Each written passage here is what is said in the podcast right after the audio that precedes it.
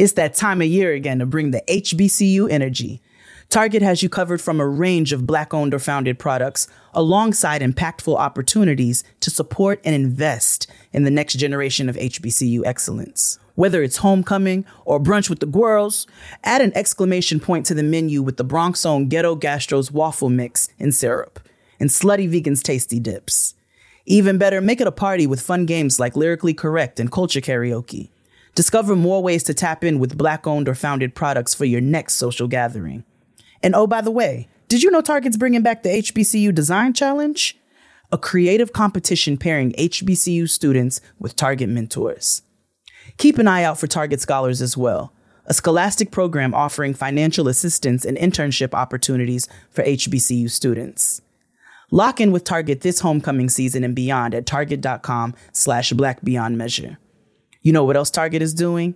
They're sponsoring season two of Illuminating Intersectionality, hosted by myself, Chef Jade, T- Dr. Takia Robinson, and Fran of Hey Fran Hey. It's a three part series, season two, that discusses intersectionality as Black women in different spaces. And in this particular season, we are covering what? HBCUs. Illuminating Intersectionality drops homecoming week. Make sure you listen on Apple Podcasts or wherever you get your podcasts.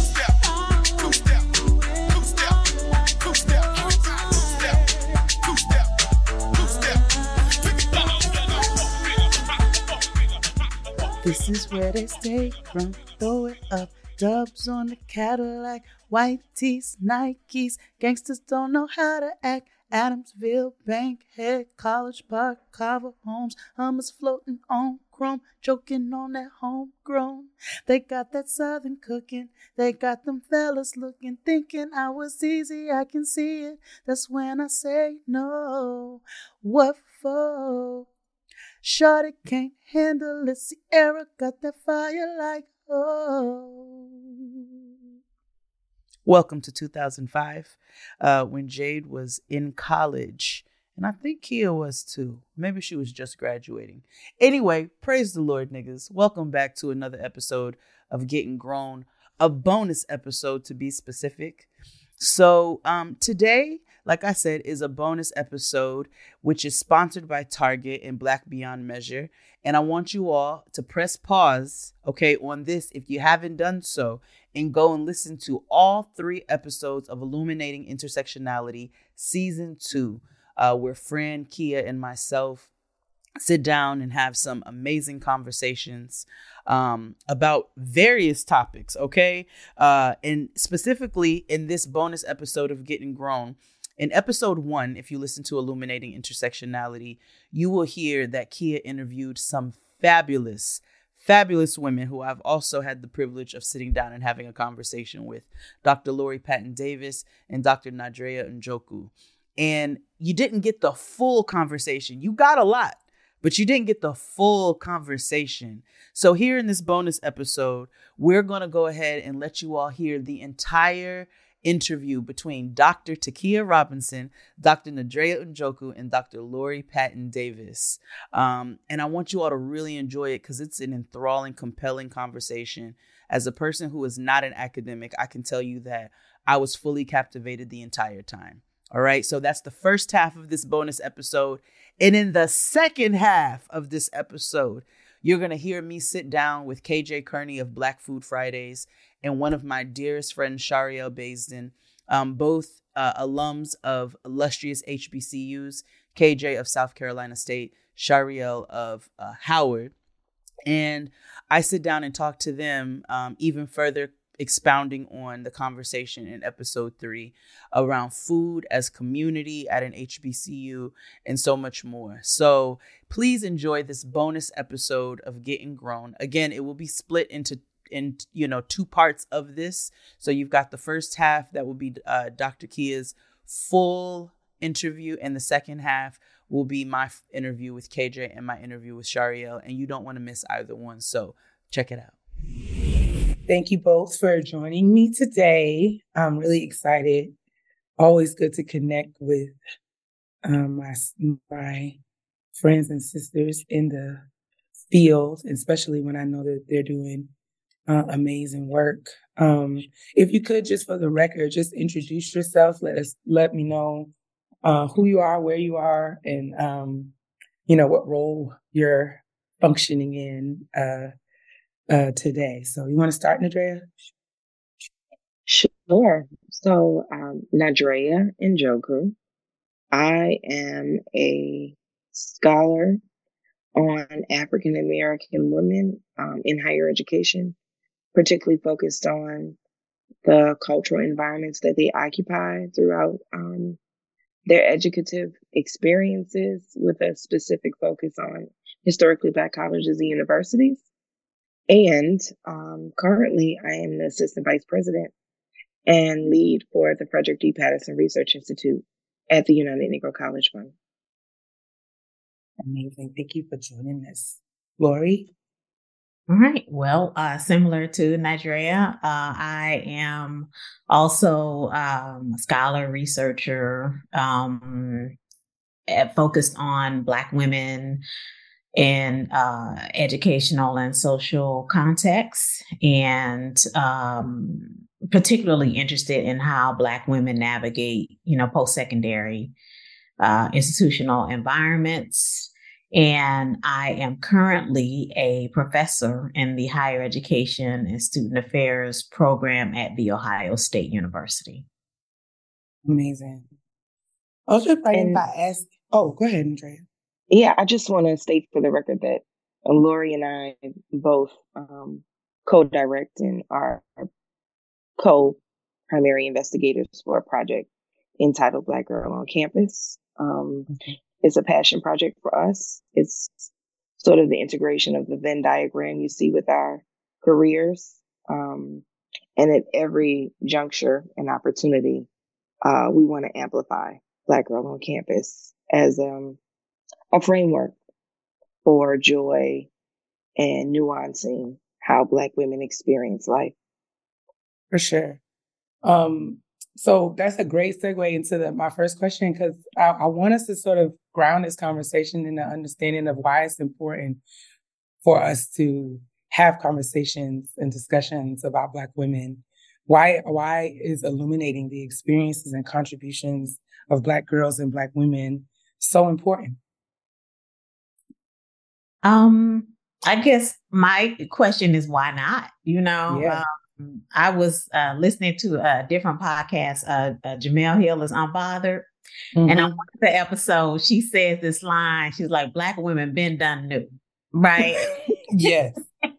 and so, you know, I think if you think about any um, significant social justice movement, any cultural shift, um, any effort, whether it's dealing with politics, education, fashion, music, or whatever, Black women have had something to do with that uh, and are likely the leaders, you know, in, in that regard. But I think conversations like this become critical because even though Black women are there and have a physical presence and have, you know, contributed all this intellectual and creative knowledge, it's hard for people to recognize us, right? Or to see the contributions. And it's easy for many people to take, right? To to just yes. take it and call it their own without acknowledging Black women's contributions. And so I think there's some people, you know, who aren't socialized to really see Black women. And then there are other people who just simply refuse to see us and they don't understand us as influential or powerful or you know builders or any of the you know any of those sort of things or cultivators. And so i think we need to have dialogues like this because it you know allows us to mark a, a space.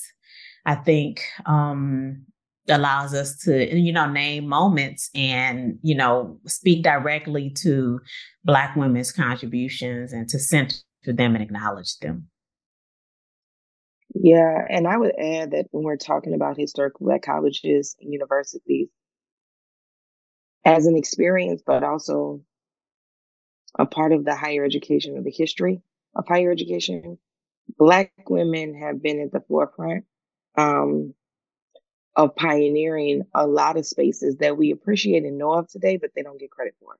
So when you think about student affairs as a profession, there was a black woman at the forefront of that movement Lucy Diggs Slowe was the first um, dean of women at Howard University. She also founded um, the National Association of College Women and the Association of Advisors of Women in Colored Schools. And so her activism in her profession almost set a pathway for what we know today as student affairs. And so it is a hmm. marker mm. of how, for a very long time, and continue to be so, there are innovations and experiences and histories of higher education that Black women don't get the credit for being the source of, right? Um, you think of intrusive advising and, and ethic of care, all those are constructs of, you know, um, Black feminist thought and mm-hmm. were pioneered at HBCUs. We don't get the credit for pioneering those. Um, but when we think about guided pathways, um, big state flagship institutions, they become the innovators and they are, you know, so amazing at doing that.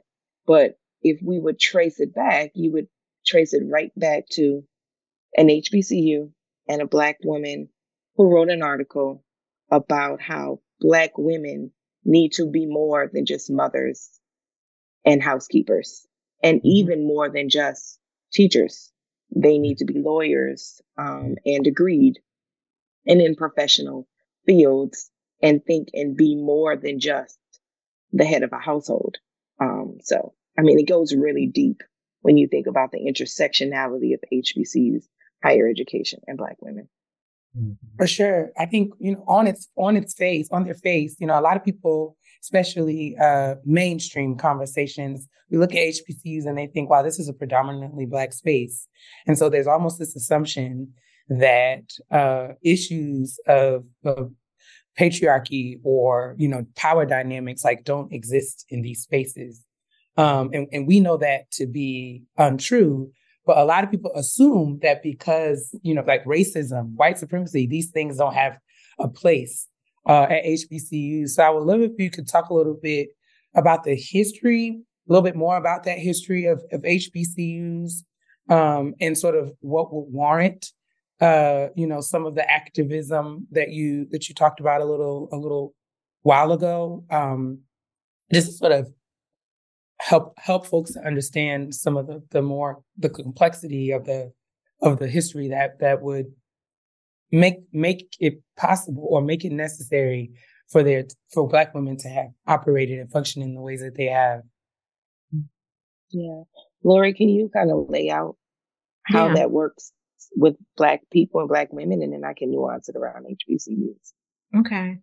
Um so i, I think um broadly when we think about uh, you know our community you know just black people in general uh, or we think about the uh, question around black students in college for a long time that literature and that research presume that when we talk about black students in college we're talking about everybody. But really we were talking about black men right? Talking about mm-hmm. their experiences. And i think um, it, I believe Jacqueline Fleming study, and this was, I think it was in the 80s, mm-hmm. uh, where mm-hmm. she took the time to study Black uh, students in college and then pulled that information out. And, th- and that's where the educational research had been lacking for so long that they never disaggregated experiences. And so mm-hmm. You never really understood how Black women were experiencing college. Uh, and it was her work that I think really helped shed light on here's how Black women sort of operate and navigate predominantly white spaces, and here's how they navigate historically, you know, Black college and university spaces. And everything is not rosy, you know, mm-hmm. uh, it, it, you know, within the HBCU context, and that you know they're um, uh, doing well academically, but um, you know, as they get older, not not as assertive. And so there is something in the environment that, you know, may have been prohibitive um, for mm-hmm. Black women's voices, um, is what she was basically saying, you know, through her research. Um, and even, um, you know, in my own work, looking at um, uh, uh, lesbian, gay, and bisexual students at uh. HBCUs, and you know, taking the time to think about the women in this study, and they loved their HBCU experience, but they just acknowledged the fact that um, they had to deal with a lot of patriarchal, you know, sorts of uh, things, you know, again, around voice, around what it means to be a woman, around building uh, romantic relationships or interpersonal relationships. Uh, and so that piece was always there. And so the question becomes like, how, how do you navigate an environment that really does uh, value you and, um, honor you for your blackness, right? Like it's mm-hmm. it's not a thing. You're you're amazing. Um, and then there are these other dynamics around maybe gender or uh, or class that yes. you know tend to take the conversation in a completely different direction. And uh, I, I guess the the how I see this, you know, as connected to intersectionality um, is that this is structural, right? So it's mm-hmm. not unique to an HBCU and it's not unique to a PWI. It is unique to society, um, where it's very hard to undo um, white hetero cis mm-hmm. patriarchy. Period. It doesn't matter, you know what what environment in. Uh, and so that's why it's hard to see, you know, more Black women as presidents, right? Or um, in leadership roles. Um, that's why, you know, it, it's hard to see more Black women and, and to HBCU's credit, it, it, we wouldn't have as many Black women in STEM were it not for, you know, HBCU. Exactly, exactly. Um, but we're still not, you know, where we need to be. And uh, Nadrea, you know, earlier mentioned uh, Lucy uh, uh, Diggs Slowe and her role, and you know, the the president at How- uh, at Howard at the time, you know, was making ultimatums of her on her deathbed, right? Yep. And yep. but what's underlying that had a lot to do with um, her sexuality, mm-hmm. um, her, you know, willingness to, you know, push boundaries, you know, to be very open and unapologetic about supporting Black women. And the reality is that there are, you know, folks in, regardless again of the uh, context who don't want black women to again be powerful or to have voice. And so the the the thing you do is to you know move toward punishment. And uh mm-hmm. and i have uh, one of our articles focuses on institution sanctioned violence right? How things happen in post-secondary context and they become punitive for black women you know uh, and, and we get blamed for our predicament but it's really about these larger intersecting um, structures of oppression yes. uh, that are sort of compounding um, our experiences. Yes. Um, I just want to add that Lori brought up Jacqueline Fleming and the importance of her work. Jacqueline Fleming's work is really important, but it's also a marker of how we need to update research. Mm-hmm. So Lori and I's relationship is really tied to the fact that she is a mentor and the chair for my dissertation. And being her student, she asked that I return to that research. I read her work and with intersectionality and a black feminist lens, right? Um, we take lived experience as a marker for knowledge. And when I was reading her work, or work about Black women in historically Black colleges throughout the 80s, the 90s, and even in the early 2000s, I was finding that they were describing an experience that I did not have as a Black woman in HBCU. Um, they very much articulate, articulated a docile lack of assertion, um, women who are going to school to find a husband. And that was not what I experienced or I witnessed at my HBCU. I found that women were very assertive. They had very strong goals. They were very focused on achieving with or without a man and that there were such a level of heter- heterogeneity within those black women that there were many Black women who were at the margins of the campus, Mm. very much like margins we see at PWIs around sexuality, um, around appearance, around um, career choices, lifestyle choices. And so in my work, for me singularly, I sought to get stories of Black women, particularly those who were non binary, who happened to find themselves in, they were very successful, but still not married. Um, and so we have to continue to update the work. And I think that Blackness doesn't necessitate that we don't have prejudice and that we don't take on paradigms or frameworks like white supremacy or whiteness is property, right? And so we will latch on to things that get us closer to that goal, but also could discard our culture and our people.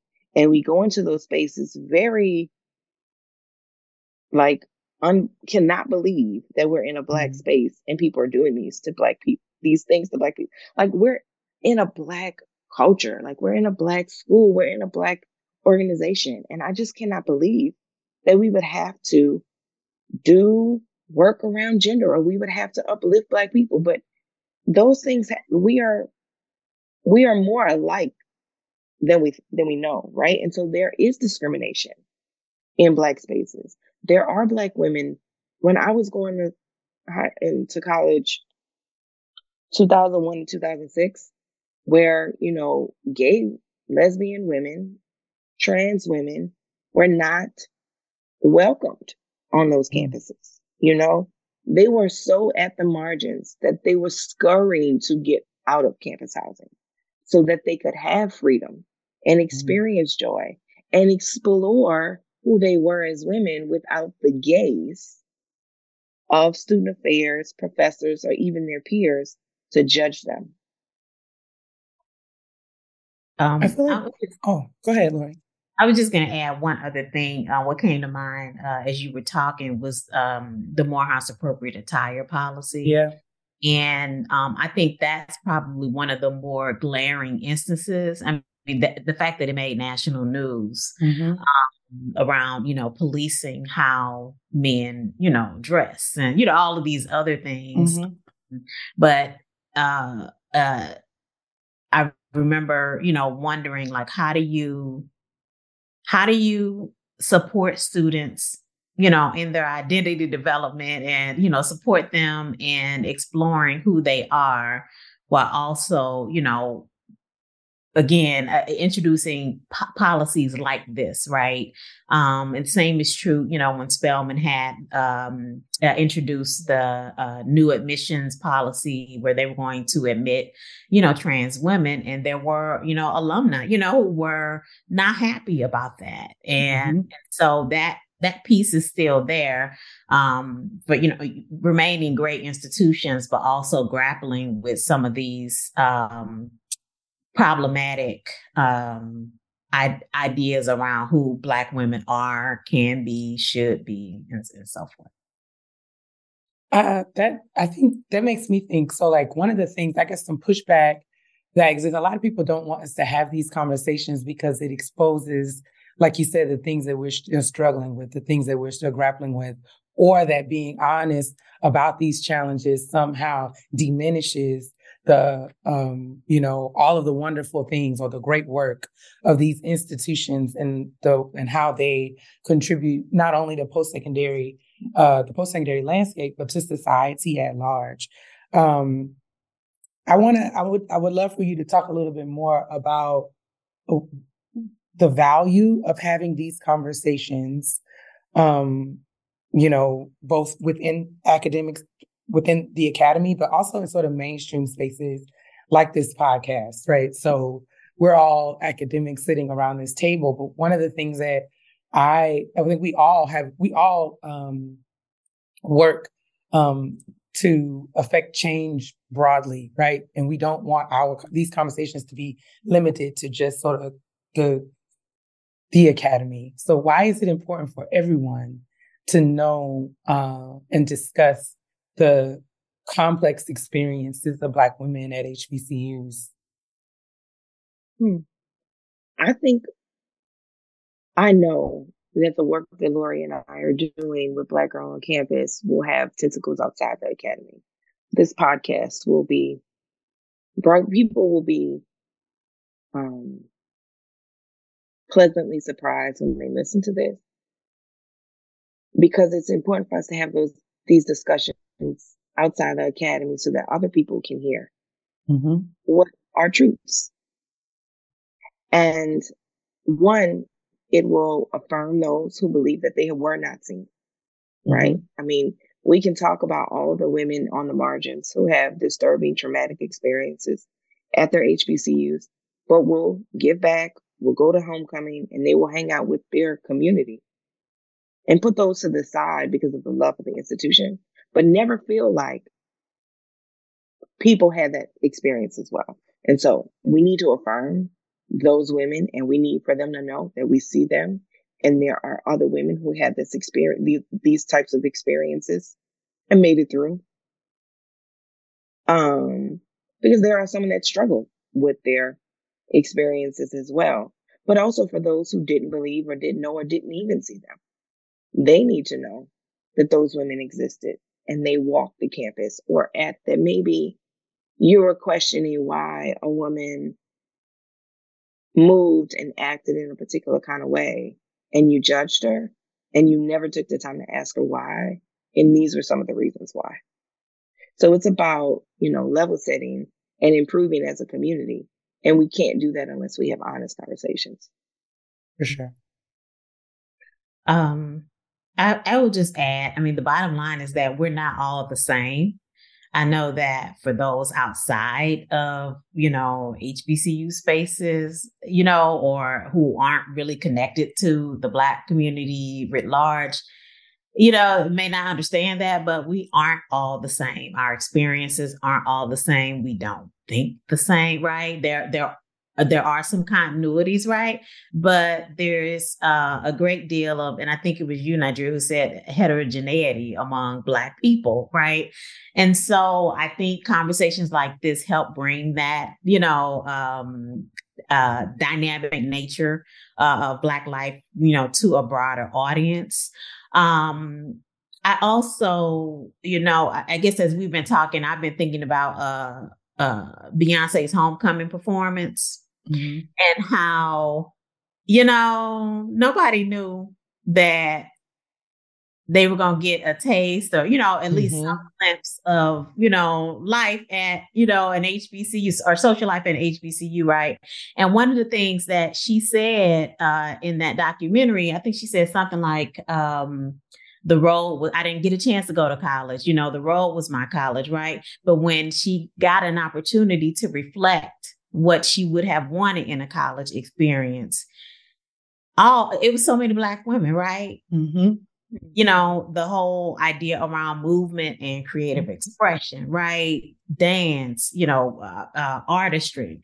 And I think when we limit our conversations um, or, or don't allow a broader audience access, right? They miss out on that, right? And so, yes, yes it, there are some challenges, you know, uh, navigating the world as a Black person, but there's also a lot of joy, right? There are a lot of experiences that make us who we are. And so we just need to have the you know larger conversations people need to understand that it, that's the word they humanize you know like mm-hmm. these conversations have to humanize black people um and and present us as whole human beings who you know who are intelligent and yep. um, who have fun and who create you know all of these pieces that i think just kind of gets lost um in the in the larger discourse around uh, black mm-hmm. people yeah, I love and that. I would also, I would oh, just oh, quickly add that um, HBCUs continue to be innovators and thrive, but we couldn't underscore how much we need all students, particularly those um, from um, the Black experience, to enroll at these institutions. And I think social media has opened up new possibilities because young women and men go to Instagram and have real time tours of these campuses by just scrolling the timeline. But podcast also exposes them and their communities to possibilities. Because if you think about where they're located, mm-hmm. they're not located in California, you know, parts of the Midwest. Um, they're potentially, specifically in the South, Southeast, in some parts of the Northeast. And so if you're not around those institutions and you're a first generation student, you might not understand your options or what's out there for you. So, but if you understand that there are places like this, destinations for your education, your communities and yourself can explore those options, but also understanding that they're, they're rapidly transforming. Spelman, Morehouse as two examples. And in my day to day work, I have found that the women who would have been marginalized unjustly on some of these campuses are at the center of many of mm-hmm. those spaces now. You know, um, the heterogeneity I see lived out in a joyous way um, at Fisk, his, um, Huston Tillotson, Claflin, mm-hmm. Xavier. Those are not the students that we saw on those campuses prior. And they mm-hmm. are living their lives very proudly and loudly, and people are allowing them to do so.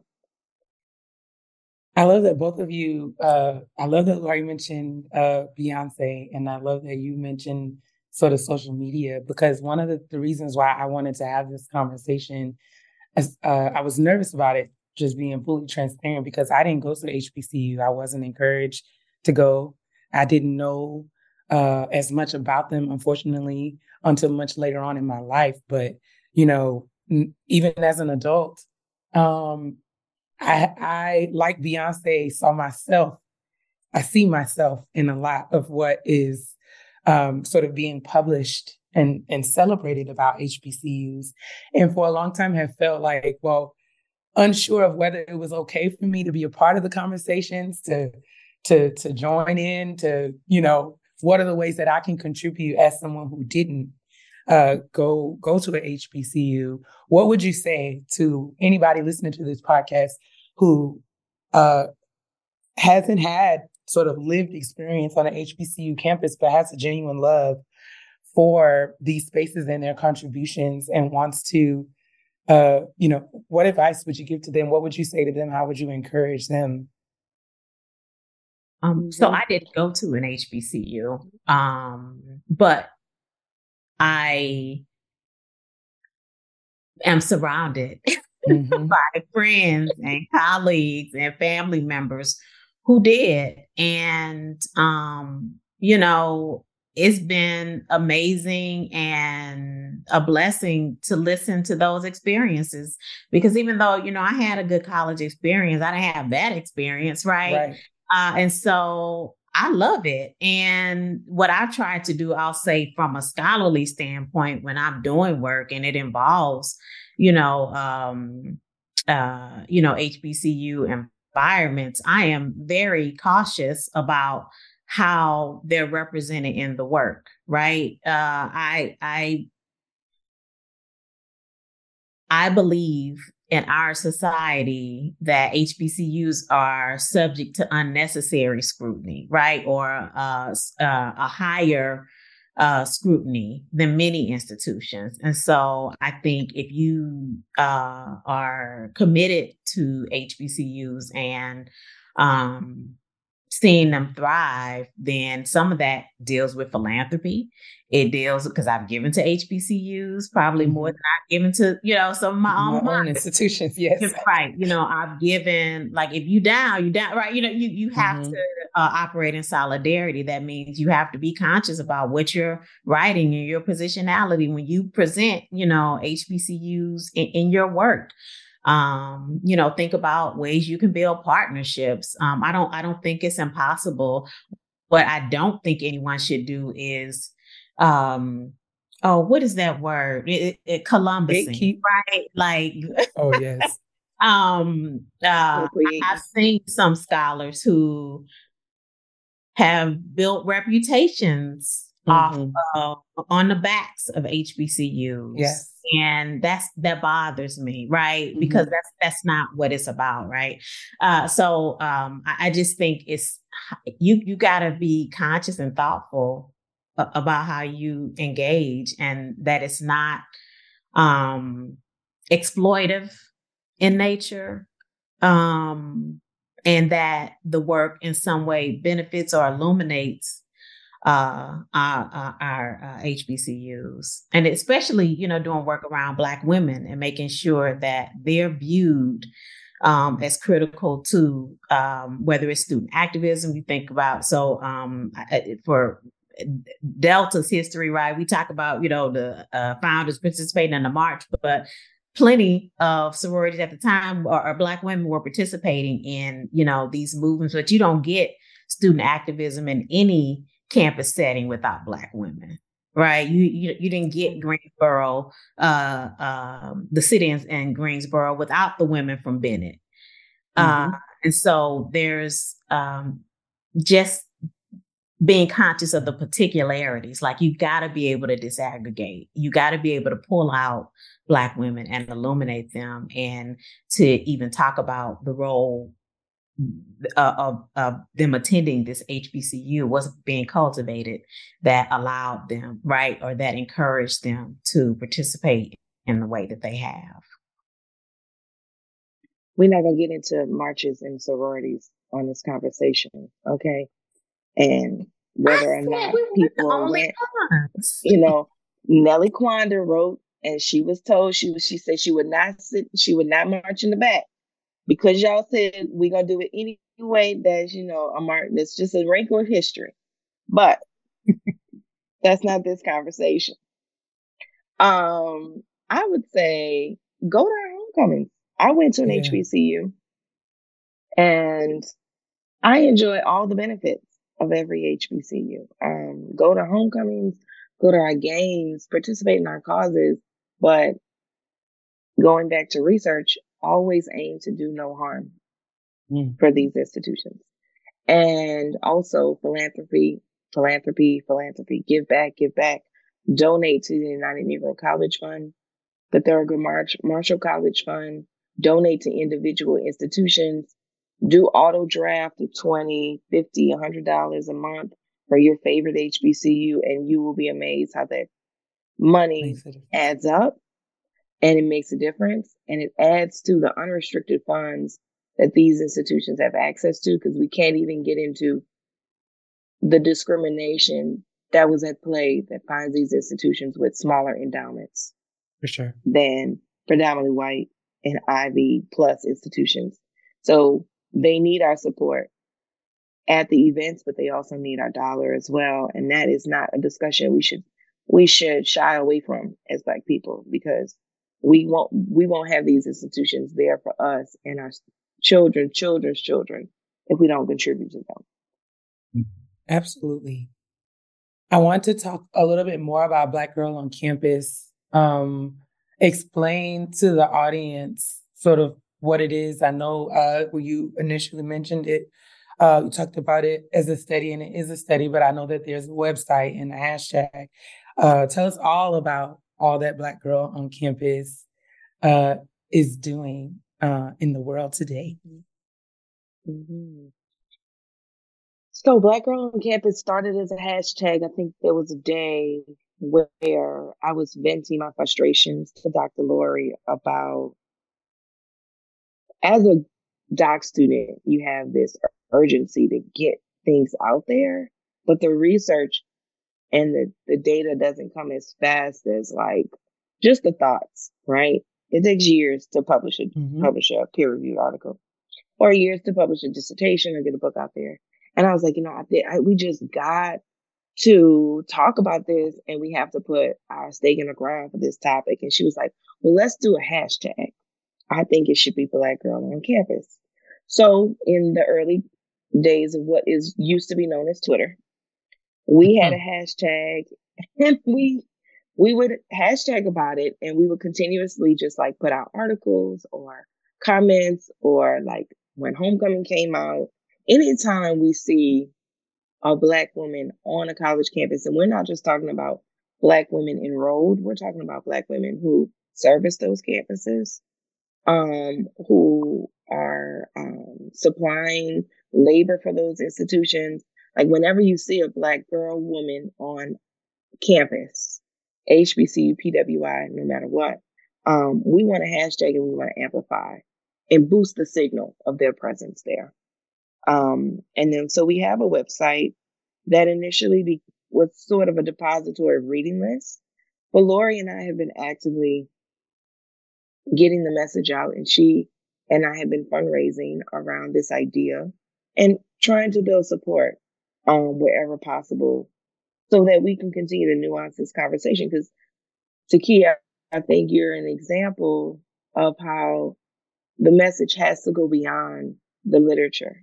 It has to reach into the social media spaces, the podcast, even television. Um, Lori and I have such a wealth of knowledge and ideas that it couldn't be contained in a black and white peer reviewed article. Um, I will say, uh, just to add to that, one of the other pieces that sort of helped promote or, or move us to uh, this uh, Black Girl on Campus platform was uh, the G- Great Eight at IU, um, which uh, Nadrea was a part of.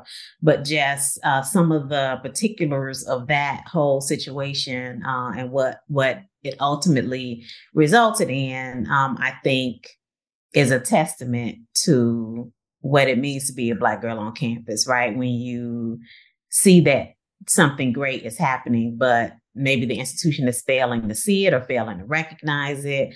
Um, but we, you know, would spend that time, you know, whatever we saw, you know, it'd be hashtag, you know, black girl on campus.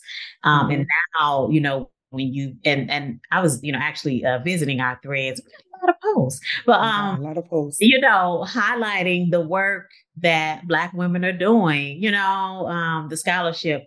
But now you know when you go on there uh, you'll see you know a couple of projects that you know we've been engaged in. Uh, one in Nadrea you can talk about the one um, with the the dance teams which i think is awesome. Um, but uh, the one we're working on now is the mary jane patterson legacy uh, project um, which uh, honors uh, the life of Mary Jane Patterson, who is the first Black woman to earn a baccalaureate degree. And so, what we've been trying to do uh, in the same uh, vein as Jeanne Noble and uh, mm. Mary Cooper, who were uh, Black women doctoral students, you know, writing these early dissertations that focus on Black women, right, and, and how they experience college and what how college contributed to their social mobility and you know economic standing and family and all of these other pieces. Uh, and so our project does the same thing where we're really trying to um, capture black women's pathways and the diverse ways that they get to college through college and what happens after college. Uh, and so we, we need to go ahead and interview you um, uh, Takia, but uh, you know, being able to capture these stories is really important for our work. But it, I, I, think a broader conversation because it's hard to understand. Well, why are so many Black women saddled with student debt at this point? Right? Like, how do you have one headline that says Black women most educated group, you know, in the U.S but also apparently most broke group, right? Most like there, broke. there's a there's a disconnect there, and we're trying to do work, you know, on the front end. You know, what? How did you get to college? How did you pay for college? Right? How did you graduate? Who supported? Mm-hmm. That's just not. Inf- that's information that's assumed, yes. and trying to capture stories and you know provide the space for black women to to actually tell their stories. Um, and our goal isn't to just write articles. We do you know um, want to create a digital space and use black girl on campus as a platform to illuminate you know the experiences of those women. I love that. I yeah, feel like this hope- is oh go ahead Nadrea. i was going to say this is just the the tenets of intersectionality uh, in practice, right? So telling those, uh, illuminating those counter narratives, uh, empowering Black women to tell our own stories, uh, working against those assumptions that exist out there uh, about us. That's really how we start to reclaim and correct uh, a lot of those dangerous dominant narratives that are incorrect. Mm-hmm. Um, mm-hmm. I cut you off, yeah. Nadrea. What were you going to say? Yeah, I was going to add that you know we want to we we this digital repository of Black women's stories from higher ed. We think of like Black history makers as an example where you can go and you, you could pull up countless stories of blacks in America, blacks in America who, um, have, can tell their stories. We want black women to tell those stories. So we want hundreds of women to contribute and have these interviews with. But Lori and I continually just have conversations between us and who, what the researchers we're working with about how surprising the stories are. We are continually blown away by the stories that Black women are telling. And we have to, we're almost debunking myths that we hold with, within ourselves because we, we go in thinking, well, based on the work we've done, this is what we're going to find. We know they're going to talk, they're going to, they're going to touch on this. They either never touch on that or mm-hmm. bring up something completely left that we never knew they would talk about. Um, you know, I was telling Lori, often when we're having conversations with them, they almost always sometimes use the same phrases. And I'm like, are they mm. talking? are they conspiring to tell us the same story sometimes? Or they'll say things and we, you know, there some women, you know, like our white male counterparts, never had to ask for money for college. Mm-hmm. I mean, mm-hmm. there is black wealth out there. Those things need to be documented. But there are black women who have a house worth of debt, you know, hundreds of thousands of dollars in debt. And so we got to mark the nuances of that. Yeah. And we want other researchers to go to it and retrieve it. For sure. And I love that, you know, the hashtag, one thing I love about it, just uh in looking at the thread, is not only highlighting uh the work that people are doing, the experiences that they're having, but I feel like it's also a community that's growing um around it. You see black women starting to talk to each other, follow each other, and relationships are being developed through this work. And that is uh I think that represents the essence of who we are um, in a very in a very uh, um, genuine and authentic way. Uh, and so I, I celebrate that and wanted to be a part of um, amplifying uh, this work. And you know, when we were talking before about ways that we can support um, Black women uh, in these spaces, HBCUs and PWIs, just generally um, we can continue to create spaces where this kind of discussion and community uh, is built um, because that is what that's what that's what gets us gets us through. Um, what can we look forward to? I'm excited to hear and ready to be interviewed whenever you need me. So just let me know. But excited to hear about the forthcoming projects. Are, is there anything that you want to highlight and tell people about uh, through this through this platform as related to Black Girl on Campus or just your work more generally? Um, I would love for people to want visit the website that mm-hmm. Nadrea did a phenomenal job of uh, building for us. Um, but click on that uh, MJLP link um, for our Mary Jane uh, uh, Patterson Legacy Project because we want any Black women who, you know, have attended college. We want stories from, you know, from a, a wide array of Black women. And so um, if they're, you know, listening to this podcast and navigate over there and, you know, uh, want to participate, we would love to have uh, the voices. Uh, I think people will be excited um, as we, you know, uh, move closer to uh, debuting some of the things uh, from this work. Um, but that that's the the biggest thing I think um, with regard to MJLP. Um, Nadrea, do you want to talk about some mm-hmm. projects you're doing? Yeah, so definitely go to the website, look at the hashtag. All our social channels are connected to the website, blackgirloncampus.com. Uh, we also have an ongoing registry of Black beauty queens. Um, every HBCU has a Miss Fisk Um, even, you know, there's even a Miss Morehouse. We want to create an ongoing registry of Black queens.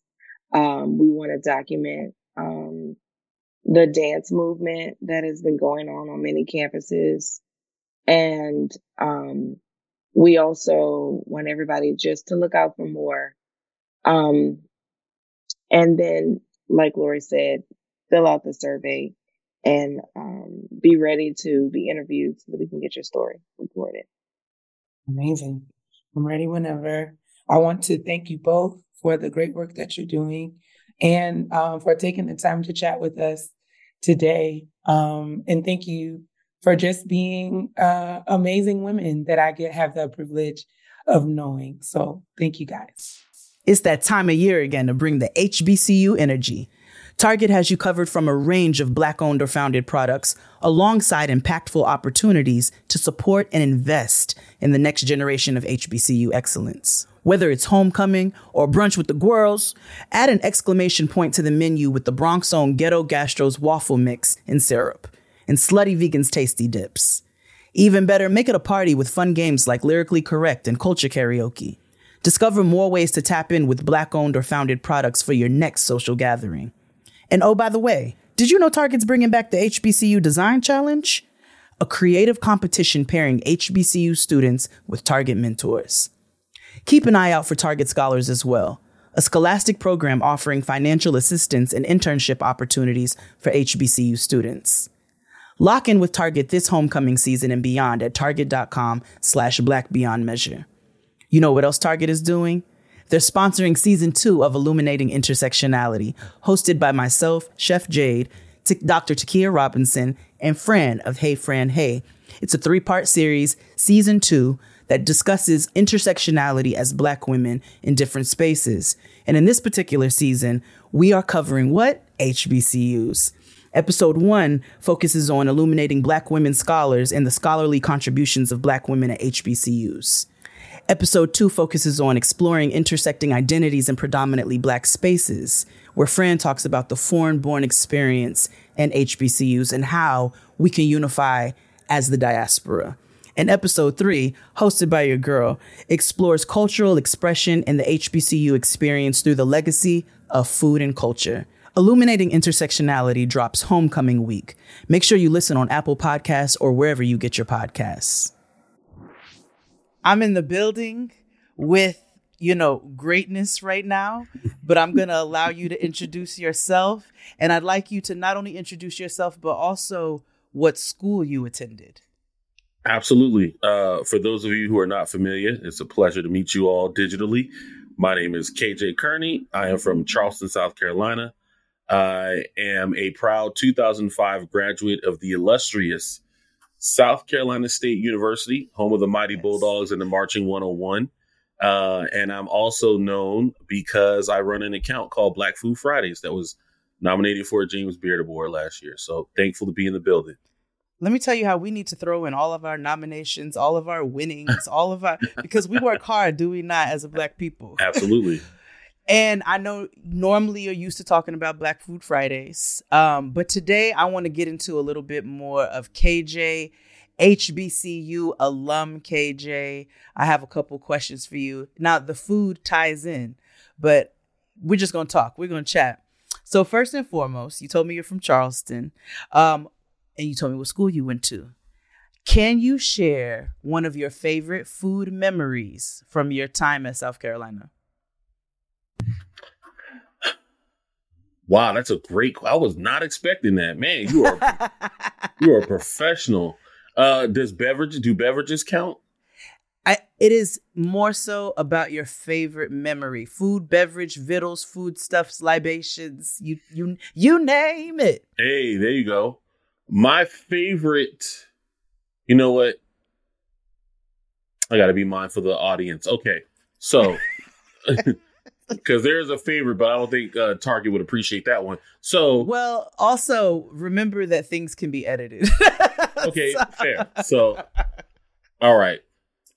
One of my favorite memories from college um, happened to be about the first time I ever um, became lifted off liquor. that didn't happen until college. And to be fair, I wasn't planning on drinking until I was 21. I was a goody two shoes in that regard. I was like, oh, I you were want to buy my rules, rules. Yeah, yeah. I'm gonna buy my own alcohol and I'll wait until then, you know? And then uh what happened was my sophomore year of college, I got accepted into this uh college internship at Disney World. Mm-hmm. So I was gonna move to Orlando for my second semester of college. Okay. And my best friend uh at the time, well, and it's still my best friend, Rob Brown. Rob Brown said, You can't go to Orlando and get drunk with the first time with a bunch of white people you don't know. Mm. And he said, and this thing scared me to death. He said, because if you get drunk and pass out, they're gonna they're gonna draw dicks on your face. and at 20 years old, 19 years old, that was the worst thing that could ever happen is somebody take a picture of me with dicks on my face because I got drunk and, you know, passed out. So they proceeded to go through this process to help me, you know, learn how my Right. body reacts to liquor. And uh, it did not end well, but it was a very memorable story. I'll tell you that much. okay, I see why you you said I don't know. I still may keep it in. I'm gonna decide that for myself. what is your second favorite food memory though from your time uh, attending an HBCU? I think the the one of the best memories about food while at South Carolina State was there was this uh, black owned soul food restaurant um maybe 5 minutes away from campus on you know by walking Mm-hmm. 1 minute by driving. And every time my parents would come into town they would take me to the Brown Derby. And the Brown Derby was a um a, a family owned restaurant. They had been Mhm. around forever. And it just kind of became like a thing that me and my parents did every time they came into town. I knew they was going to spend money on me and we was going to go do this uh, brown derby thing. And in fact my first one of my first business ventures i named Mhm. after that restaurant so i had a clothing company and i called it the brown derby haberdashery uh out of love that. respect yeah out of respect for them Okay, so funny little side, complete aside story for you. Um, my father told me when I was little, when I was like three years old, he used to just get in my face and say haberdashery, and it was the worst word in the world to me. I don't know why, and I would constantly tell him, "Don't say that." so every time I hear haberdashery, that's what I think about. I love that story, and I actually. I want to come back to that. I'm going to circle back to that because that's a beautiful memory. Also, as college students, we be broke. So I know you were very grateful that you were going to get a robust meal. you knew when your folks came to town. absolutely Um, South Carolina is a very proud state. Um, we've had conversations around cuisine, specifically Gullah Geechee cuisine. Can you highlight some of that pride? Do, did they display some of that through food while you were attending South Carolina State? Um, yeah, I'm gonna leave it there. Man, that's a good question. Uh no, absolutely not. Uh there's a thing you, Hmm. you have to keep in mind.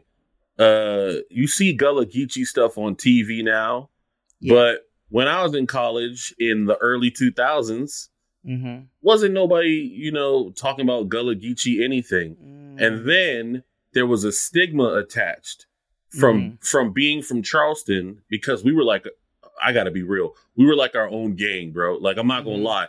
Uh if the school population is 5,000 people, Mm-hmm. easily a 1,000 of them were from the Charleston metro area.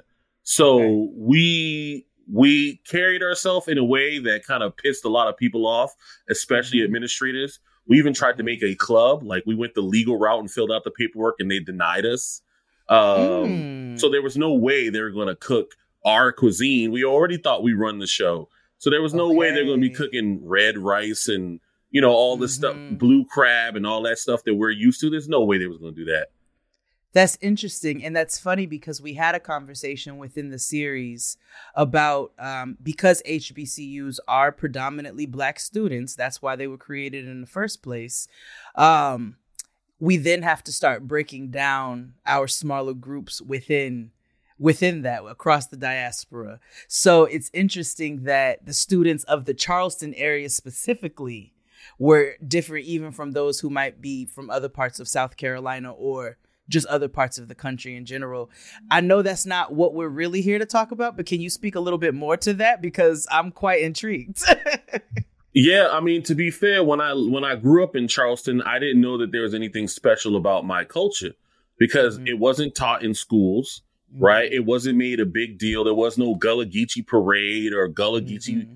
festival or anything like that going on.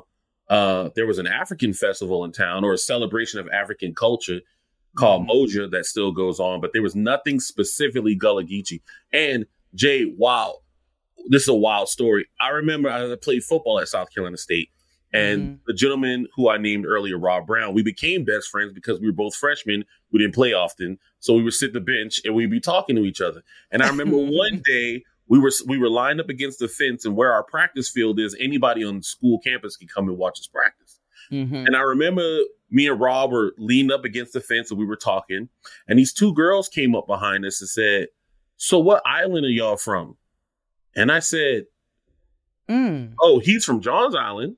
Uh, right? Johns Island is an island yeah. in Charleston County. I was like, uh-huh. from Johns Island. And they were like, no, no, no, no, no. Like, what island? Like, what what is a Johns Island? I'm like, I don't understand the question. She's like, I didn't know people from the Caribbean played football. And I was like, oh, you think we're from the Caribbean? Now, because of know, the accent. I have an accent, but like, it ain't that deep. Like, I'll be real. No. I can no, turn it on and remember, off. Remember, my grandfather is from James Island. Right. So exactly. my grandfather has uh, had a very very heavy heavy accent. Right, right. So mine is not. Mm-hmm. I can mm-hmm. turn it on, and then there are times mm-hmm. when uh, you know when I'm feeling the spirit. Uh, that, that, it comes out a little bit more, but Rob, Rob, sounding like Chef BJ, right? Exactly. Rob, you you can mistake him for being from the Caribbean, and that now, mind mm. you, this is mm. two. This is two thousand and one. Mm-hmm. So this is the first time I'd ever heard anybody associate my dialect with another country or another mm. region of the mm. world. Uh, mm. my dad's from Tennessee. So when mm. we go visit his people, they would say, Y'all talk funny. But, you know, okay. I'm like, Well, y'all talk funny. So, you know, I, I ain't really mm-hmm. think of it. That was the start of me going down this path of figuring out, well, what is this Gullah Geechee thing? What does it mean? How do I fit mm-hmm. into the narrative? Uh, mm-hmm. So I don't know who that girl was, but shout out to her. Shout out to her. Yeah, she sent you. She had you following your North Star, brother. I love that. Okay, we're gonna get back into a little bit of food. Um, can you share any stories? I know, I know Gullah is very specific, but South Carolina is still a southern state, which the South, the Black South especially, is a culture of its own. Black Americans are another culture outside of that. Like we all fall in these umbrellas. Can you share any stories or anecdotes about food related traditions or rituals at South Carolina State? Man, I mean, just like every other HBCU, you know what I'm gonna say: fried chicken, right? We Did had a fr- fried chicken Wednesdays. Yeah, it was. uh It was Wednesday, if I'm not mistaken, because Mm-hmm. Our campus was in Orangeburg, South Carolina. So a lot okay. of people went home on the weekends. Mm-hmm. So, you know, mm-hmm. they brought out the big guns on Wednesday, not okay. Friday. if we was in DC where people were staying home for the, you know, staying on campus for the weekend, maybe we'll have it on mm-hmm. Friday. But most of mm-hmm. our uh, fried chicken came earlier in the week. Um, and you know, besides that, again, going to Brown Derby was mm-hmm. a ritual. That that was something that me and my parents did every single to the point where the people who were serving the food knew my parents. You know what I mean? Yeah. Like we came so often in four years, no exaggeration. I probably went a hundred times, if mm-hmm. not more. Um, so fried chicken was was good. Uh, and then brown derby was probably the second one. And then thirdly, I would say, uh, I want to pitch this show to Hulu. So Hulu, Netflix, mm-hmm. anybody, if you're watching, hear me out. Hear him out. There is something special about food at a black a, uh, a black school's tailgate. Mm, mm, talk about it. Come on, let's talk about it. Let's talk about it. I mean, there there are some people who are chefing. Mm-hmm. You know what I mean? There mm-hmm. are people out there who are cooking, cooking. Mm-hmm. And I didn't know that before I went. So I would go to South Carolina State because I had an uncle who went to a HBCU. The one he went to was too far, so he'd take us to South Carolina State games. I had a mm-hmm. cousin who went to South Carolina State before me, you know, a whole bunch of people. Mm-hmm. But when I became a football player and a freshman at South Carolina State, and after every game, we would go to the tailgate area, and the Charleston alumni chapter had their mm-hmm. own tailgate because, again, people from Charleston think they're better from than everyone else. so we had our own tailgate area, and they would just feed us until we were full. And I'm like, was it the best macaroni and fried chicken ever? Probably not. But mm-hmm. at that moment, mm-hmm. what it meant to me was like these. I didn't know at the time. I didn't know these older people. All they knew was that I was a, a black boy from Charleston, and so mm-hmm. Charleston feeds Charleston. Charleston look out for Charleston. So they would feed mm-hmm. me and yeah. and Rob Brown and and and all our friends who were from Charleston, even though they didn't play football, they would just give mm-hmm. all of us food. And so, yeah, man, that would that would round out my my positive memories from a food perspective. I I love that KJ and you you just answered my uh, my my last question, but because you are just a plethora of uh, stories and narratives, I, I think you might be able to answer it with something else. You've actually answered it a few times throughout this conversation. Can you discuss the role of food in building a sense of community and belonging at an HBCU?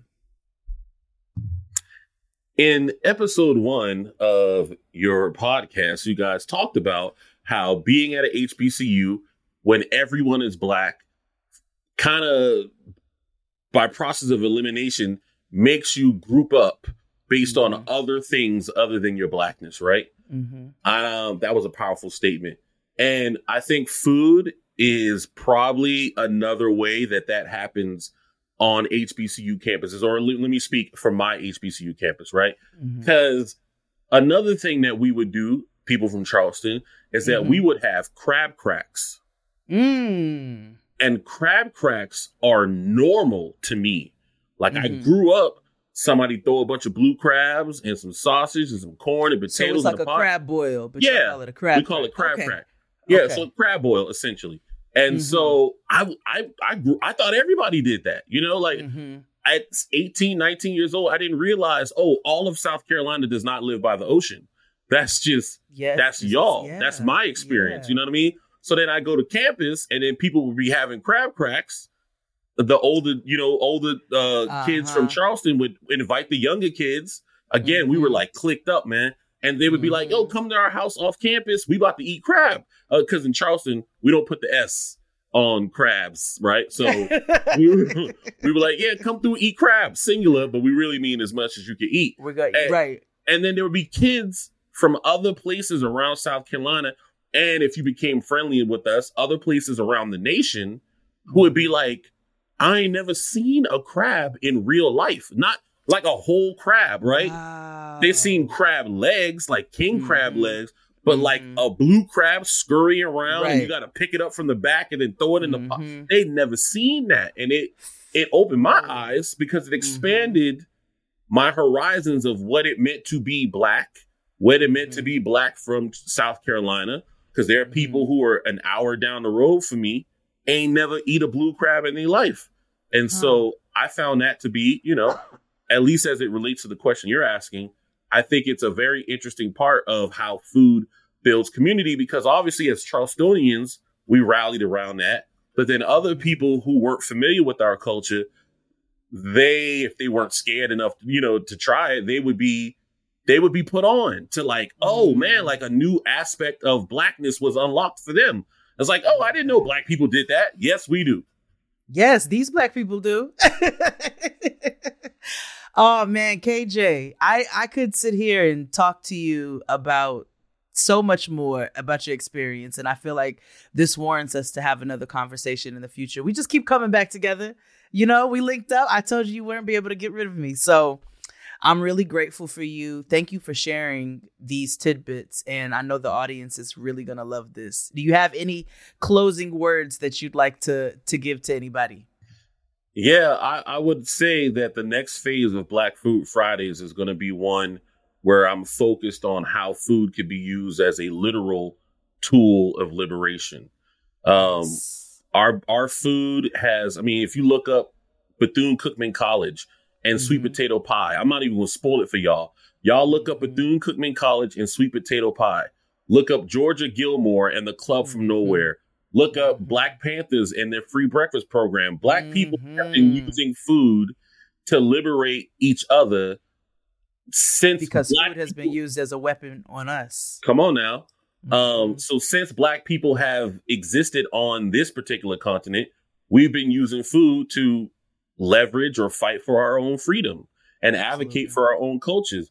And I just don't want us to get to a point where we become so obsessed with uh, five star ratings and Michelin stars and James Beards and and all the wine and food and all that that we forget mm-hmm. that sometimes, bro, just busting open a watermelon and eating that with your homeboys or or busting down some crab and we do in Charleston, mm-hmm. like that is still high quality dining. You know what I mean? Like, don't be ashamed of chitlin. Don't be ashamed of pig feet. Don't be ashamed of that. That stuff is delicious. Mm-hmm. Mm-hmm. And no black mm-hmm. person owns a processing company for chicken. We don't own Tyson. We okay, don't own we don't churches. No yeah, we don't own no mm-hmm. We don't own churches. We don't own KFC. We don't own none of that. So black people ain't the only ones eating free, fried chicken, but we the only ones being ashamed of it. So let's not do that. That would be my final parting words. Love I all love your that. food. Love all of our food. Well, you know, the food that deserves to be loved. Uh- right. Nobody should love sugar on grits. That's an abomination. No, okay, right there is where we can link up because I agree, and that would lead to a whole nother episode. But um, KJ made a good point. And I'm going to shamelessly plug uh, season one of Illuminating Intersectionality, episode three. I want you to check out all three.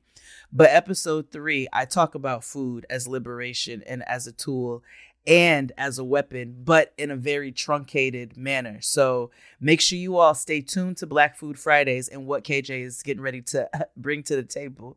And I appreciate you, KJ. Tell the people where to find you if you were enamored by my voracious conversation and my electric smile, should you be having the privilege to see this, you can find me on Black Food Fridays on Instagram, Black Food Fridays on TikTok sometimes. Uh, but more especially right now, I'm really enjoying the growth of this newsletter. It's called Who Made the Potato Salad. I write about uh, my own musings that are too long to be f- put in an Instagram caption like why you should never post about Darius Cooks or the different foods oh. that white people eat at baby showers compared to black people. you know, if you if you're interested in stuff like that, you'll enjoy it. So please find me on Substack at Who Made the Potato Salad. Check out KJ. I'm gonna have all those links in the description box, and make sure you all stay tuned for the next conversation. All right, I'm sitting in the studio with one of my nearest, dearest, um, and oldest friends. But I'm going to allow her to introduce herself. So I want you to say your name for the people and where you went to school. Okay. Hello, people. I am Shariel based in Bond, Howard University, class of 2008. Do you any any like you know, taglines or anything you want to throw in there. You know, everybody does an illustrious. I was waiting for like the you know, I you know they always they say that we do that too much, but since you asked, I want it. Give it all to me. Oh, baby, bring it all to me. this is Chariell Baisden-Bond, and I attended the mecca of black education, the hilltop, the one and only Howard University. Class of 2008. Shout out to class of 2008. It's our 15 reunion year. I got on my reunion gear. Miss yes, you do, sister. Y'all. Yes, all that, all that. now, Sharia, where are you from originally? Are you from DC? I am not from DC. I am originally from Atlanta, Georgia. So Okay. yeah, we got a lot of good going on from Atlanta to DC. So that's dope because Atlanta is a very black city, as we all know, Mhm. um, and also holds two also very uh, prestigious HBCUs, uh, or more than two. yeah, yeah. We, Okay, you- yeah. It's four actually. You Oh, have is it four? Morehouse. You have Morehouse and Spelman. You Mhm. cannot forget Clark Atlanta, and you cannot forget Morris you. Brown. You're absolutely forget right. Morris Uh, Brown. you can say the word without where we go. Yeah, no. no one knows. Oh yeah. You're absolutely right. And I did, and I apologize for that. You're right. So Atlanta holds four HBCUs. Illustrious. Uh, uh, illustrious HBCUs, which means you came from good blackness, right? Good sounds of blackness. Absolutely. Uh, uh, textbook sounds of blackness. so there was uh there was HBCU culture all around me growing up. My mom is a HBCU grad, so yeah, I knew uh it was never a question as to Mhm. whether or not I was going to have the HBCU experience for myself. I've known since knowing was knowing. hmm I love that. I love that that runs deep in your family because your little sister also went to a HBCU. Yes, let's see. We've used illustrious, so let me see the distinguished. Go Rattlers. Yes. So, Which you can also hear about in episode We two. everything. We remember everything. I love that. I love that it runs deep. All right, we're gonna talk about Chariell's personal experience, but as it pertains to food and attending Howard. So, do you have a favorite memory around food? A favorite food memory from your time attending Howard? I have so many because food was so ingrained in so much of what we did. And Mhm. what's funny is when when you're in it, like in those years during undergrad, I didn't think about I didn't think about the impact that food was having at that time. But looking Mhm. back, I'm like, man, it was so many important things happening around food the entire time that I was matriculating through Howard. So I have a lot of important memories, but what comes to mind, um, my first food memory is getting on campus and all the upperclassmen that were coming back from being home for the summer or whatever. They were mad excited to go to this place called Ho Chi. So I'm like, okay, well, you know, we've been here for a week. We finished our our freshman orientation. What is Ho Chi? Like that's is that what the upperclassmen call the calf? Like what is Ho Chi? What is Ho Chi? So I'm trying to figure it out. While all the upperclassmen, all the sophomores, juniors, and seniors, they they running trying to get their Ho Chi before class starts. So come to find out, Ho Chi is actually a little hood, hole in the wall, uh Chinese food place. It's not on campus, but it's literally like right there. You take one step off of Howard's campus and you can be at Ho Chi. So I'm like, okay, y'all are mad hype for this Chinese food. So I'm like, okay, well, let me be like the upperclassmen. Let me give me some Ho Chi. So I go in there and I'm thinking I'm about to like order, you know, regular Chinese food like I've been eating in Atlanta for forever. Okay, let me get some fried Mhm. rice, sweet sour chicken, a little egg roll situation. I'm in the line and none of these niggas are ordering Chinese food. None of them. And I'm like, wait a minute. So y'all call this Ho Chi is short for Howard China, but Oh, y'all I not figured ordering. Chinese food. uh, so what you had to get, what I learned from from from the upper class, and what you have to get from Ho Chi is wings and fries, mumbo sauce, hot sauce, salt, pepper, and your mix. Which was I'm like, okay, well, what's the mix? So the mix is iced tea and lemonade. But that's your Ho, Ho Chi go to meal. The first time I bit into that chicken with that mumbo sauce, I saw why niggas were clamoring to get food. And and Ho Chi to my to this day, now I do I did it as an upperclassman, I do it as an alum. When I go to DC, when I go to Howard Homecoming, the first thing I have to eat, I gotta go get my Ho Chi. I gotta go get it. It's like it's Wait, have we been to Ho Chi? we have. We have. Okay. So, Okay, so um, my my junior and my senior year, I um I was off campus, but I lived in a house that was three steps from Ho Chi. Mm. So Mm. no problem. I was it was it was problematic. They they were getting all my ends. Like it was just like, well, let me just stop on Ho Chi. It's right here. So everything. But yeah, like if if you say if you ask anybody like where you getting your chicken and fries from, where you need your mix from, they gonna tell you off real Ho Chi. If they don't know what Ho Chi is, they ain't really Then go to they're not. Howard. It's no way. It's Okay. no way. It's no way. I actually fully believe that because um, I interviewed somebody else who went to Howard, who was in the in the main episode of Illuminating Intersectionality, and it wasn't a part of what was featured. But that person also spoke to me about Ho Chi. Yeah. that was Yeah, one of the first the first things they spoke on. And let me tell you all something. Chariell singing the praises about a piece of fried chicken. You need to take that with you don't need to take it with a grain of salt, whatever the opposite of that is, because Chariell makes the best chicken wings. Every time we go on a trip, everybody asks her to make chicken wings. It doesn't matter where we are. If we're in a hotel room, we're gonna figure out a way for Chariell to make chicken wings. Yeah, but what's crazy is I associate like now I associate like Asian people frying chicken with Howard, but because before mm. prior to me having that meal at Ho Chi growing up in Atlanta, we never got fried chicken from the Chinese spot ever. If you wanted Mhm, fried chicken, mhm. you go and you fry your own damn chicken, or you go to Granny House, you roll up Let's House, get you a piece. But you weren't getting it. You weren't ordering chicken at the Chinese spot. So that was new for me, and I I tie that anytime I'm at a, any type of Chinese place and I'm getting fried chicken, I'm like, dang, Howard really did this to me. Because if it had not been for Ho Chi, I wouldn't have trusted. I promise you, I wouldn't have trusted from the Chinese spot. Yeah, man, that Which that is fair. sauce, Okay, so that okay, hold the mumbo sauce because Okay. um you actually gave me a perfect segue into my next question. Can you share any stories or anecdotes, which you kind of just did, but if more comes to you, Yeah. can you share any stories or anecdotes about food related traditions or rituals at your HBCU or due to you attending Howard? Yeah, so you know, anytime it, every HBCU I think has their own soul food day. Like I Mhm. think mo- for most of them, I do know that they it's like you know fried chicken Wednesday. That's their Mhm. thing. Not at the Mecca Wednesday. it's not supposed to be on Wednesday. Anytime we hear somebody say fried chicken Wednesday, we're looking at them crazy like y'all soul food day wasn't Thursday.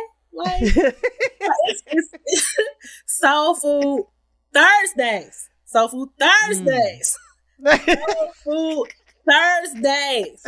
Not no fried chicken Wednesday. But yeah, every Thursday, um, that that was our tradition. And it was like a, a family meal. Like niggas that Mhm. didn't eat at the calf or eat on campus at all, they was gonna be there on Mhm. Thursday. Because they wanted their Mm. chicken, their greens, their macaroni and cheese, their cornbread, their candy yams, and their potato salad. Without fail. Every Thursday. oh, they gave you all the full spread. Oh yeah. Oh yeah. And it was in the Mm. calf and um so once you got to be like an upperclassman, you could go eat in the lounge where the professors and shit ate, right? Oh, and, they, and, they, and they had the better food. It, but they still they served the same menu that they had in the calf.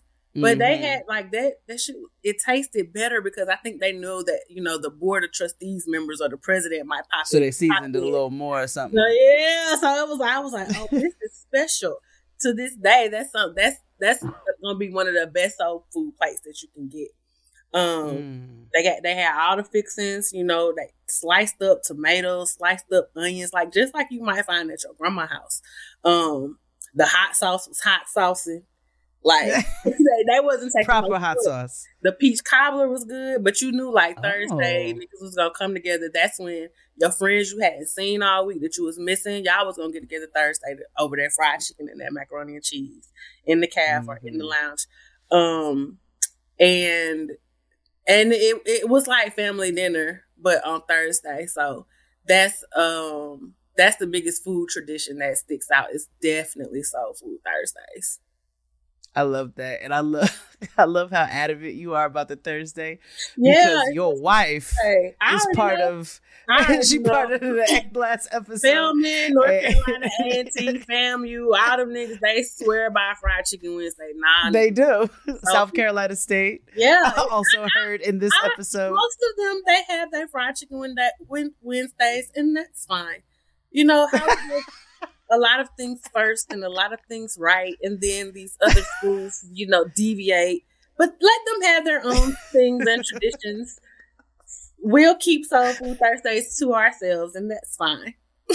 I see why they say the things that they say. Y'all are like Cowboys fans. oh, oh, oh, friend, don't do that to me. No, because Oh, y'all are die No, we're not. No, we're not like Cowboys fans. Cowboys fans. Well, I'm not gonna go on a football t- tangent, but Cowboys are delusional and living in the past. They haven't had wins in decades, and I forgot who I was talking to. I forgot. All right. No. All right. Patriots. I don't know some niggas that's been winning and, and die hard, but definitely not the Cowboys. No, but yeah, Howard is a little extra, and we admit it. We we we recognize No, I love that it, we're though. very self aware. I love it. I actually, I actually love it, and I think that it's important, even though it can be. Obviously, it's all in good fun, right? Yeah, you all have course. HBCU Absolutely. wars and who's the best and so forth. But at the end of the day, we all know that it's a it's a pillar within itself. All of them together stand yeah, as a pillar. So which is why you know I I'm not gonna ever you know side eye or look twice if I hear the illustrious South Carolina state because it is mhm, the distinguished mhm. FAMU because it is. Those Mhm. titles don't just belong to Howard. It's it. We are Mhm. HBCU family. Those titles belong to all of us. But so for And black people love to roast and boast, so it I mean, makes sense for everybody to be. Listen, baby, we we love we love everybody. We got room for everybody except Hampton. If you went to Hampton, then I don't know what's. Listen, listen, I bet that food wasn't even good. That's okay. Actually, I talked to somebody from Hampton, and I feel like you might be right. Um, all right, I got my next question.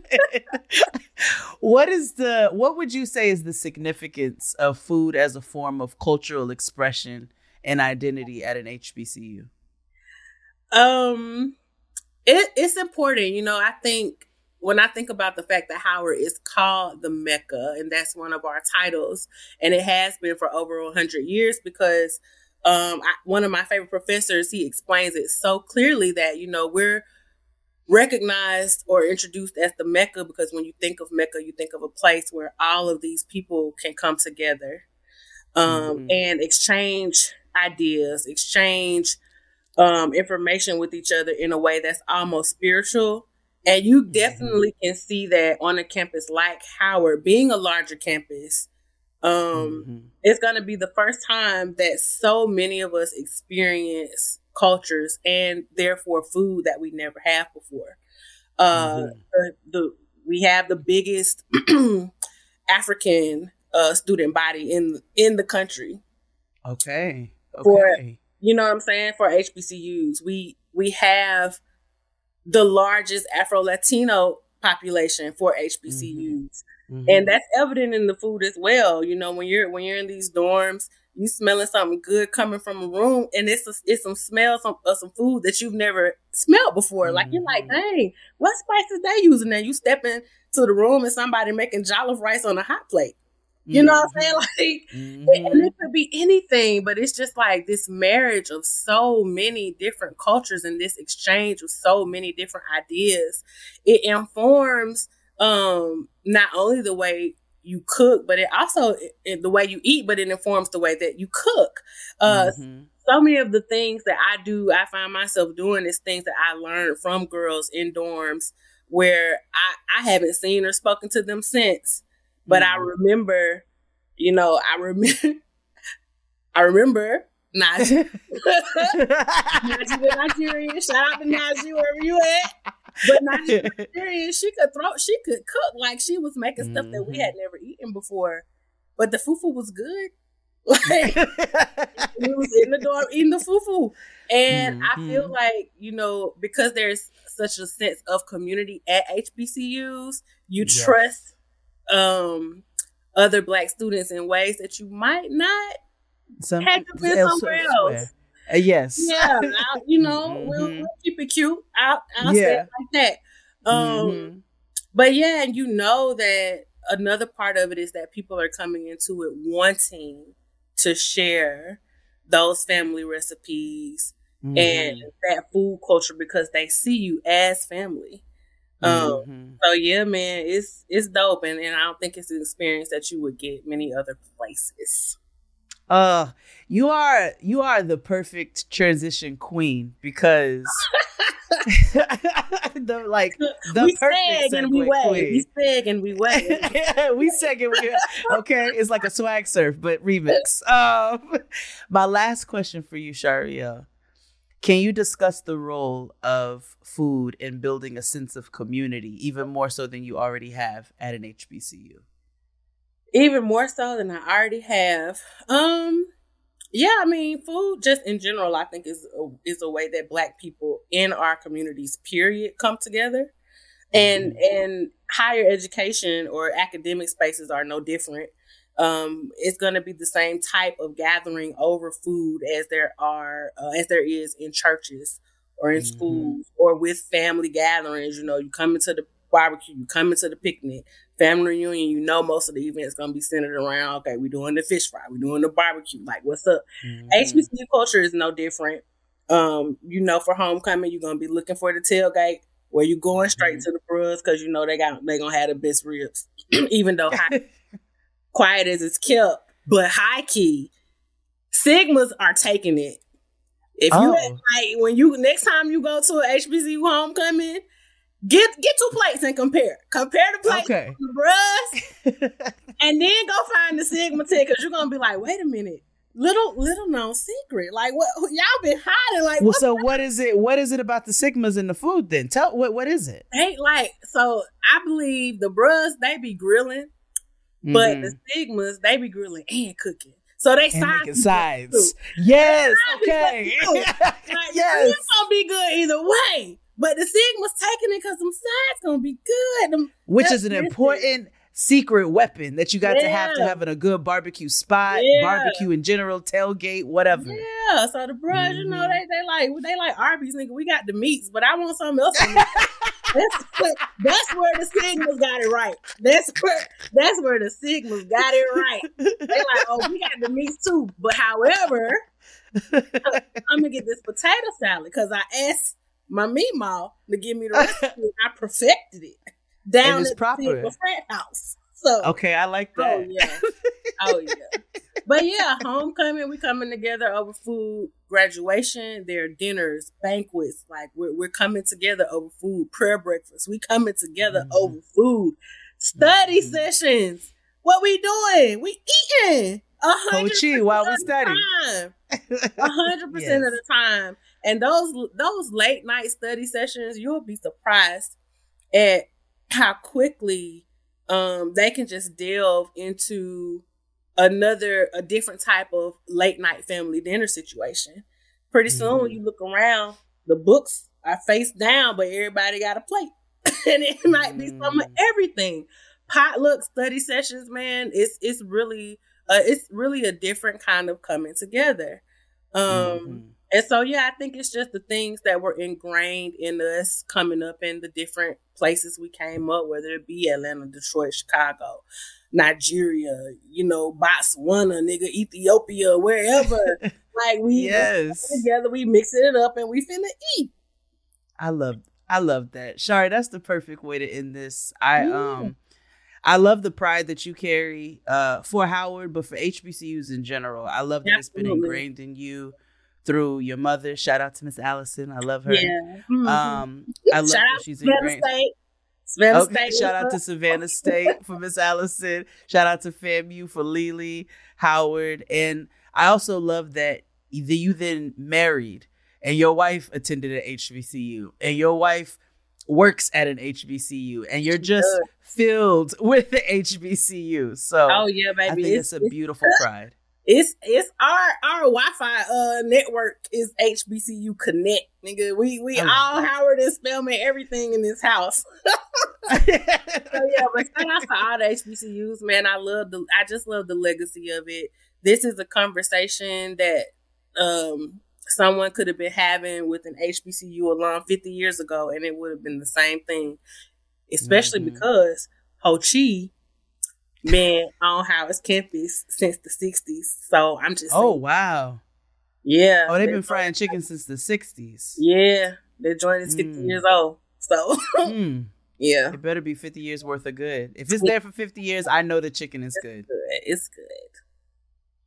Chariell, I love you. I thank you. I know the crowd is going to be very uh entertained and, and, and also enthralled because you're beautiful at the way that you relay your experience. And so I appreciate that. Do you want the people to find you or do you not want the people to find you? The people can find me. I don't be talking about shit. You're not gonna find me on Instagram because that ain't for the people. But if you looking for me, you can find me on Twitter at uh what is the shit? The Jazzy Belle, like the OutKast song.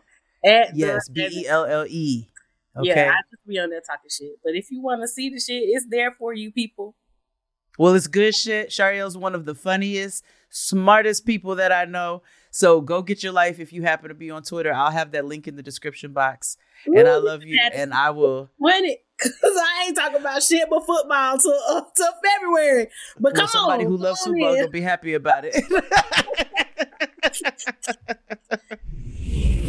I told you all you weren't gonna be disappointed, didn't I? Okay.